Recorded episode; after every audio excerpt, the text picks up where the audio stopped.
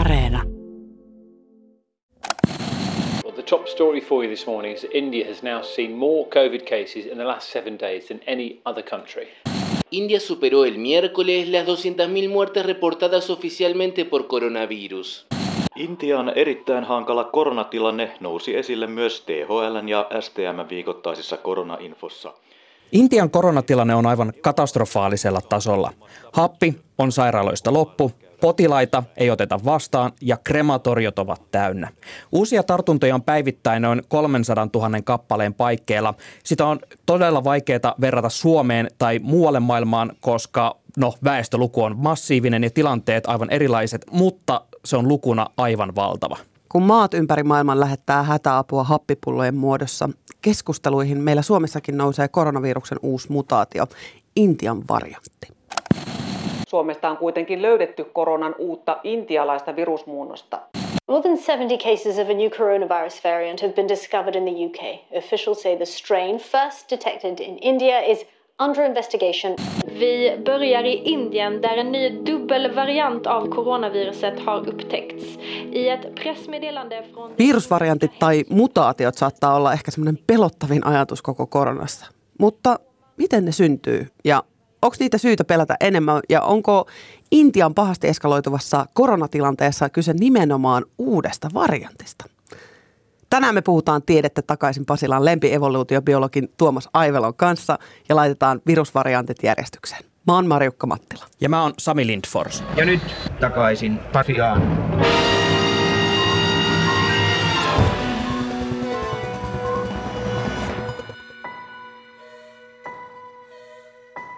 Yli miljardin asukkaan Intia elää kevättä kaksituhattakaksikymmentä muun maailman kanssa epävakaissa ja pelottavissa käänteissä. Maan hallitus määrää tiukan ulkonaliikkumiskiellon, joka tuntuu toimivan. Maassa keksitään tapa saada slummeissa asuvien ihmisten arjesta sujuvampaa, kuten lääkärien ja hoitohenkilökunnan lisääminen ihmisten luo ja ruoan jakaminen suoraan slummeihin.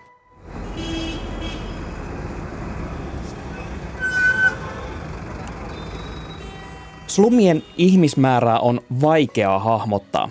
Ajattele Helsingin ihan kaikki asukkaat asumassa kahden ja puolen neliökilometrin alueella. Se on esimerkiksi asukastiheys Mumbain slummeissa. Tällöin voisi kuvitella, että koronan leviäminen on helpompaa tollaisissa elinoloissa.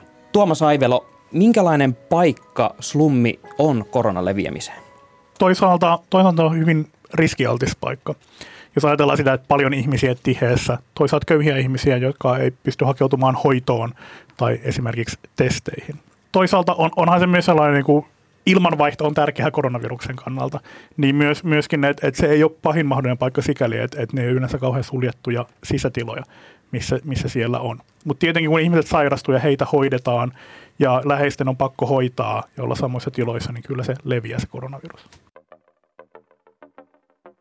Intia pärjää suhteellisen hyvin ensimmäisen aallon läpi, mutta sitten tapahtuu sama, mikä tapahtui käytännössä kaikkialla maailmassa. Viime lokakuun tienoilla tartuntaluvut alkavat nousta rajoitusten höllentämisten myötä. Virallisten tietojen mukaan koko maassa kuolee tautiin parisen tuhatta ihmistä vuorokaudessa. Määrän uskotaan kuitenkin olevan paljon suurempi, sillä pelkästään Delhissä on uhreja tuhansia. Ruumiit makaavat kadulla yli kolmekymmentä asteen kuumuudessa. Intia ei enää pääse ensimmäisen aallon koronarajoitusten tasolle. Maalis-huhtikuussa tänä vuonna miljoonat intialaiset osallistuvat Kumbh Melan eli hindujen pyhinvaellusjuhlan viettoon. Juhlassa liki miljoona ihmistä kastautuu Gangesjoessa, jolla on järkyttävät vaikutukset koronatartuntoihin. Läheisissä oloissa virus leviää nopeasti ja päivittäiset tartuntamäärät kasvavat lopulta satoihin tuhansiin. Uutisissa aletaan puhumaan uudesta virusmuunnoksesta. Intian variantista. Mutta mitä? Miten se syntyi? Tuomas, mikä on Intian variantti? Oikeastaan Intian variantit. Intiassa leviää parikin erilaisella siellä kehittynyttä koronaviruksen muotoa. Milloin nämä ilmeni? Milloin, milloin me saatiin tietää näistä? Me saatiin tietää niistä muutama kuukausi sitten, kun on katsottu taaksepäin, että, että miten tämä on kehittynyt ja miten ne variantit on kehittynyt, niin lokakuu on se aika, jolloin ne on luultavasti syntynyt. Lokakuu, mutta miksi me puhutaan tästä vasta nyt? Nyt vasta tilanne on kriisiytynyt Intiassa. Näitä variantteja syntyy jatkuvasti ja maailma on täynnä variantteja, mutta mut et, et nyt vasta se tilanne oli Intiassa niin paha, että kiinnitettiin huomio näihin variantteihin. Mutta okei, eli tämä on noussut samaan aikaan näiden todella vahvasti etenevien niin kuin tartuntalukujen kautta. Niin onko tämä nyt se syypää, miksi Intiassa on räjähtänyt tilanne käsiin? Sitä on vaikea tietää, koska meillä ei ole tarkkaa kuvaa siitä, että miten nämä variantit on yleistynyt ja levinnyt siellä Intiassa. Meillä on tosi heikosti mitään tietoa. Ja meillä on hyvin vähän tutkimustietoa tästä variantista, että miten se leviää. Jos me katsotaan vaan sitä variantin mutaatioita, niin tavallaan, että et, et se ei näytä niin pelottavalta variantilta kuin esimerkiksi britti ja nämä eteläafrikkalaiset ja brasilialaiset variantit. Ne mutaatiot, mitä, mitä siellä on, niin siellä ei ole niin paljon tavallaan tällaisia huolestuttavia mutaatioita kuin, kuin, kuin näissä muissa on. Et saattaa hyvinkin olla, että Intian variantti ei ole, ei ole sen vaarallisempi kuin esimerkiksi brittivariantti on. Yritetäänkö tällä sitten selittää vaan niitä tartuntalukuja? On siinä varmaan osittain näppinsä pelissä. Siis sikäli, että se on varmasti jonkun verran vaarallisempi ja paremmin leviävä kuin nämä alkuperäiset Wuhanista lähteneet viruskannat. Mutta tavallaan, että jos brittivariantti olisi yleistynyt Intiassa, tilanne voisi olla vielä paljon pahempi. Pysähdytään hetkeksi. Jotta me ymmärretään tätä tilannetta paremmin, meidän pitää ymmärtää viruksen mutatoitumista. Ja jotta me ymmärretään mutatoitumista, meidän pitää mennä mikroskooppitasolle. Koronaviruksessa on kolmekymmentätuhatta emäsparia. Ollessaan ihmiskehossa viruksissa tapahtuu säännönmukaisesti virheitä. Virus monistaa itse itseään ja tällöin jossakin emäsparissa muodostuu virhe. Monissa tapauksissa virheet eivät johda mihinkään, mikä tarkoittaa sitä, että esimerkiksi tarttunut koronavirus tulee sellaisenaan ulos. Tuomas, mikä vaikuttaa siihen, että joissakin viruksissa tulee virhe ja ne muuntuu? Kyse oikeastaan ihan vaan ajasta ja virusten määrästä. Tässä tavallaan kyse siitä, että on tietty todennäköisyys, että kun virus kopioituu, niin siellä tapahtuu, tapahtuu virhe. Joten, joten kun me katsotaan niin kuin kaikkia maailman, maailman viruksia, näitä koronaviruksia, että miten niissä on tapahtunut muutoksia, niin sieltä tulee kauniiseen tasaiseen tahtiin niitä muutoksia. Ja siinä se mitään niin kuin tavallaan siihen ihmiseen liittyvää siinä ei ole, vaan kyse on vaan siitä, että kuinka kauan on kestänyt, että tämä koronavirus on kiertänyt meidän kanssa. Mutta onko nämä muuntuneet virukset sitten automaattisesti vaarallisempia kuin mikä oli alun perin liikkeellä? Tähän tämä koronavirus on hyvin sopeutunut ihmiseen, mikä tarkoittaa, että sillä on aika kapea, kapea liikkumavara. Meillä on tehokas immuunipuolustus, joka, joka kyllä niin kuin sieltä tuhoaa kaikki sellaiset harhautuneet yksilöt. Joten suurin osa tavallaan, niin kuin suurin osa muutoksista ja virheistä, mitä siellä tapahtuu, niin ne karsiutuu saman tien pois. Ja hyvin harvat niistä muutoksista, mitä sitten pääsee leviämään eteenpäin, niin hyvin harvat niistä on, on, on, on hyödyllisiä.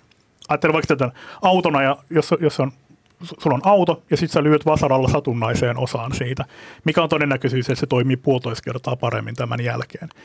Tämä on vähän tällainen samantyyppinen ilmiö. Mikä on todennäköisyys sille, että jos mussa on ollut koronavirus ja se lähtee musta eteenpäin, niin se on siinä vaiheessa muuntunut? Se, mikä me tiedetään tällä hetkellä siitä mutaatiovauhdista, niin se on, se on yksi kaksi mutaatiota kuukaudessa. Ja kun se, se sukupuolen, sukupolven väli, mikä siinä on, eli miten, milloin se tulee ihmiseen ja siirtyy taas seuraavaan ihmiseen, niin se on noin viikko. Mikä tarkoittaa, että suurimmassa osassa ihmisistä näissä eteenpäin tartunnoissa ei ole tapahtunut mitään, mitään mutaatiota. Et se on joka toinen, joka kolmas kerta, kun sellainen tapahtuu ylipäänsä. Mutta mistä näitä muunnoksia, kuten vaikka se brittimuunnos, niin mistä nämä tulee? Se on mielenkiintoinen esimerkiksi tämä brittimuunnos sikäli, että et, et siinä on tapahtunut aika nopea loikkaus siinä, siinä evoluutiossa. Uh, Iso-Britanniassahan sekvenoidaan hyvin tehokkaasti viruksia, joten siellä tiedetään hyvin tarkkaan, miten se kehittyy ja miten ne muutokset tulee. Mutta tämä brittimuunnos oli sellainen, jossa oli nopeasti tapahtunut muutoksia, jos tavallaan puuttu ne lenkit siitä välistä. Et, et siinä oli paljon puuttuvia lenkkejä, että miten tämä evoluutio on tapahtunut. Ja siinä on teoria, että et siinä on ollut taustalla tällainen niin kuin immunipuutostilasta kärsivä ihminen. Monilla sairauksilla voi, voi aiheuttaa immunipuutostilaa, tai sitten jos on, on elinsiirre ja sen takia syödään immunosuppressiivisia lääkkeitä. Sano joku immuni, tämmöinen sairaus. Esim, esimerkiksi AIDS on tällainen immunikatosairaus, jossa, joka hoitamattomana voi johtaa siihen, että, että immunipuolustus ei toimi niin hyvin. Ja, ja tässä tilanteessa, sit, kun, näet, kun ihmisen immunipuolustus ei pidä sitä kurissa, sitä virusta, niin sitten pääsee, niin kun, ne infektiot on paljon pidempiä. Ne on ollut jopa sadan päivän pituisia tartuntoja tällaisilla, tällaisilla ihmisillä, mutta myöskin, että et se pääsee monimuotoistumaan paljon se virus siellä, siellä ihmisen sisällä, koska immunipuolustus ei tavallaan karsi niitä, ni, ni, niitä kaikkia mutatoituneita muotoja siellä. Ja on ajateltu, että et se on ehkä tällainen useamman, useamman mutaation hyppäys, joka siinä on syntynyt siinä brittivariantin synnyssä, niin et on ajateltu, että se on tällainen ihminen, jolla on heikosti toimiva immunipuolustus, on saanut tartunnan ja se toiminut pitkäaikaisesti, muuttunut paljon. Ja sitten se hyppää siitä johonkin ihmiseen eteenpäin. Koronaviruksen brittimuunnos on kehittynyt suurella todennäköisyydellä viime vuoden elo-syyskuussa. Kuten kaikissa varianteissa, eli näissä mutaatioissa, yksi niin sanotusti näkyvä muutos tapahtuu koronaviruksen pinnalla. Kaikissa kuvissa, joita säkin olet varmasti nähnyt, jossa tämä koronavirus on kuvattuna, näkyy ikään kuin sellaiset piikit, tai se on vähän niin kuin joku miina. No, mutta ne piikit on nimeltään proteiinipiikit, ja juuri ne voivat vaikuttaa tarttuvuuteen. Tuomas, nämä piikit. Onko ne oikeasti ne piikit, joilla se niinku tarttuu helpommin ihmiseen, tai niinku, että lävistääkö ne piikit jonkun solun helpommin? Ne piikit on, on se, minkä avulla se virus tunnistaa ihmisen solurakenteet. Että tavallaan se piikkien, piikkien pintarakenne tunnistaa ihmisen ää, keuhkojen esimerkiksi pintasolkun se A C E kaksi -proteiinin ja tarttuu kiinni ihmisen ää, nä, näihin soluihin. Ja tämä piikkihän on, niinku, sehän on hyvin mielenkiintoinen sikäli, että koska se on toiminnallisesti tärkein asia siinä viruksessa, että kun se tarttuu, tarttuu ihmiseen.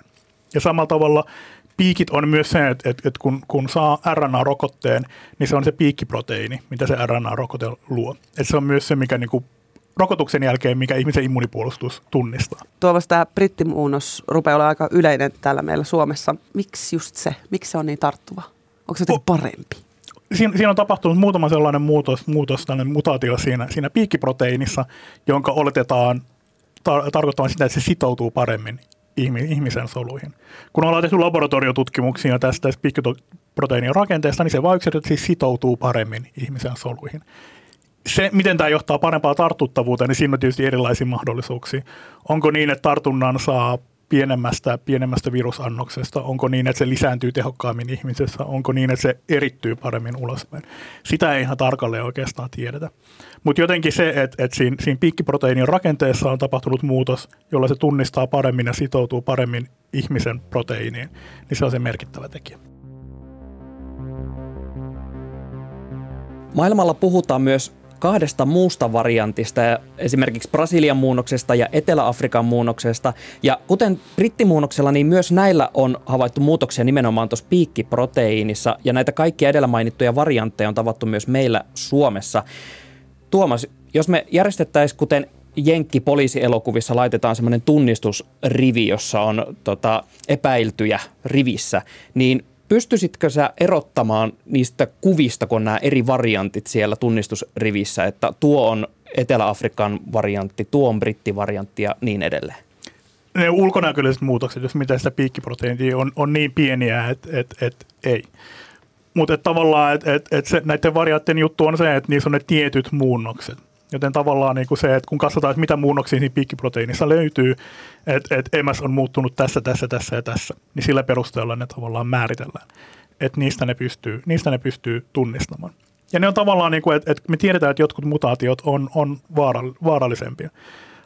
Uh, N viisi nolla yksi Y, joka on brittivariantissa, joka ajatellaan, että miksi se leviää paremmin, tai minkä takia se sitoutuu paremmin ihmisen, ihmisen proteiiniin. E neljä kahdeksan neljä K, joka on, joka on Brasilian variantissa ja, ja Etelä-Afrikan variantissa, jonka mä ajatellaan, että se tavallaan pystyy väistämään hankittua immuniteettia, joka ihmisellä on, että tavallaan heikentämään rokotesuojaa. Ja sitten kun tulee näitä uusia variantteja, niin sitten sieltä löytyy tavallaan näitä, näitä, näitä niin kuin, mitä me tiedämme pahemmiksi mutaatioiksi, huolestuttavammiksi, niin niistä voidaan sitten sanoa, että, että no tämä näyttää nyt hyvin huolestuttavalta tai että tämä nyt ei näytä erityisen huolestuttavalta. Ja mielenkiintoista, että tavallaan, että, että tällaisessa päättelyssä se Intian variantti on sellainen, että tämä ei näytä kauhean huolestuttavalta. Entä jos näitä laittaa paperilla ikään kuin järjestykseen, mikä näistä varianteista näyttää tällä hetkellä olevan se vaarallisin? No se riippuu tavallaan, että se riippuu hyvin paljon kontekstissa. Et, et, et Euroopassa se tietysti on ollut brittivariantti. Se on aiheuttanut meidän nyt niin hankalan, hankalan kevään, koska se leviää paremmin ja, ja aiheuttaa vakavampaa, vakavampaa tautia. Uh, Me ei tiedä kauheasti Brasilian variantista, mutta se on mun mielestä niin kuin näyttää tavallaan paperilla huolestuttavimmalta. Se nyt ei ole päässyt vielä leviämään juurikaan kauheasti muualla kuin Brasiliassa, niin me ei oikeastaan tiedetä, että miten se toimii, mikä se todellisessa maailmassa on. Mutta mä olisin siitä huolestunut Brasilian variantista. Nyt mä haluan vähän tarttua näisiin nimiin, jotakuinkin on Brasilia, on Intia, on Etelä-Afrikka ja Britannia. Kaikissa näissä maissa on ollut jumalattomasti ö, tartuntoja. Tarkoittaako se siis, että niissä maissa, missä vaan tartuntoja on enemmän, on todennäköisempää, että sieltä tulee ulos uusi variantti? Kyllä. Se on oikeastaan, koska tämä on niin kuin tällainen, tällainen numeropeli. Mitä enemmän tartuntoja, sitä todennäköisemmin sieltä syntyy, syntyy tällaisia mutaatioita. Ja, ja sitten jos tapahtuisi tällaisia erikoistilanteita, niin kuin tavallaan tällainen immunosuppressiivinen potilas saa virustartunnan, niin se tarttuu eteenpäin, mikä on myös hyvin harvinaista, niin tietenkin sitä todennäköisempää, mitä enemmän siellä leviää ne virukset, että sellainenkin vakava tilanne pääsee, pääsee käymään. Se ei ole tietystikään ainut. Myös sillä on merkitystä, että, että kuinka moni on jo saanut aikaisemmin tartunnan. Jos mä ajatellaan tällaisia niin kuin variantteja, jotka oletettavasti väistää vähän aikaisempaa immuniteettia. Eli tarkoittaa, että on vaikka sairastanut sen Wuhanista lähtöisin olevan koronan? Joo. Manaus, Manaus Bra- Brasiliassa, jossa niin kuin tavallaan tulee ensimmäinen aalto, jossa suurin osa näistä varianteista on melko lailla samanlaisia kuin tämä Wuhanissa tullut ensimmäinen, ensimmäinen muoto. Sitten siihen syntyy tämä, tämä uusi variantti, ja jos se variantti väistää tavallaan, se pystyy tartuttamaan uudestaan osan näistä, jotka aikaisemmin tämä Wuhanin variantin saanut. Ja tämä aiheuttaa sitten niin kuin toisen aallon. Siis meillä on se ongelma, että meillä on vaikea tietää, että, että, että tämä toinen aalto, miksi tämä nyt aiheutui, vaikka näin moni oli saanut tartunnan. Meillä on vähän vaikea tietää, että se voi johtua siitä, että se leviää paremmin, se, se variantti. Tai se voi johtua siitä, että se pystyy sairastuttamaan niitä ihmisiä, jotka on jo sairastanut sen, sen, sen taudin. Ja se on nyt tavallaan se tilanne meidän tämän Brasilian variantin kanssa. Me ei oikein tiedetä, että, että, että mikä on suhteellinen merkitys sillä, että se väistää ää, rokotesuojaa tai aikaisemman taudin suojaa versus, että se leviää nopeammin. Kaikkia varmaan huolestuttaa tämä kysymys, kun me seurataan näitä variantteja, niin tehoaako nämä rokotteet just näihin variantteihin? Tällä hetkellä kaikista rokotteista on, on kyllä kehitetyistä ja hyväksytyistä rokotteista on, on hyötyä kaikkia variantteja kohtaan. Saattaa vähän heikentyä se suoja, mutta ainakin esimerkiksi vakavaa tautia kohtaan vaikuttaa olevan kaikissa hyvin, hyvin hyvä suoja. Puh. Huhhuh. Nyt me ollaan opittu tosi paljon näistä varianteista, joten palataanpa hetkeksi takaisin Intiaan.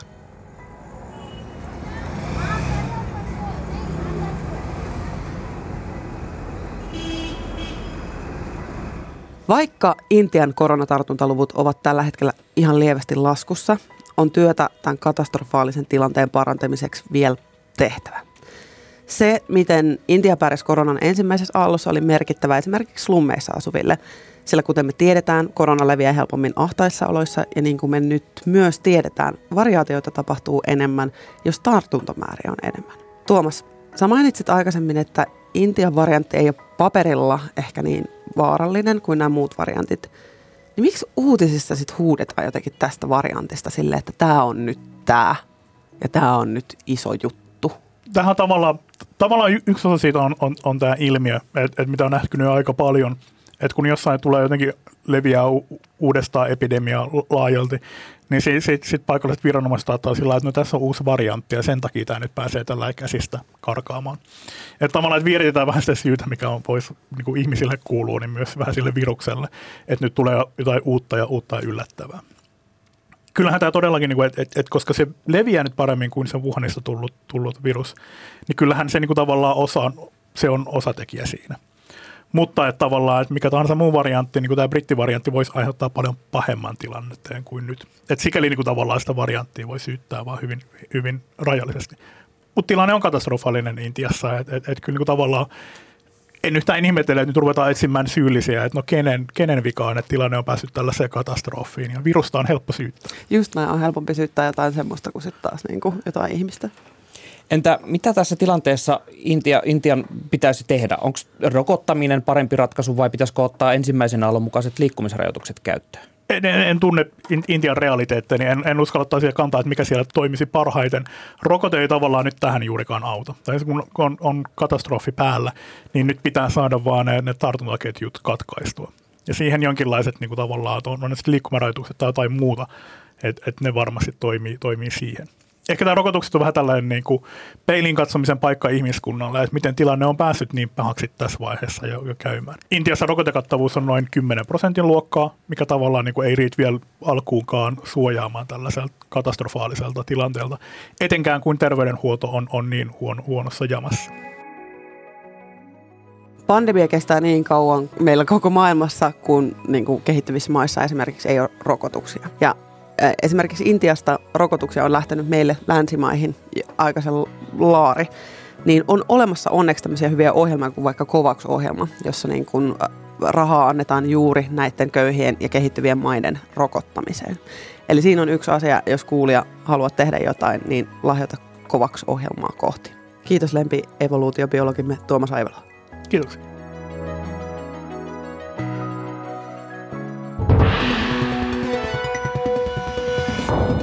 Kiitos, että kuuntelit Takaisin Pasilaan podcastia.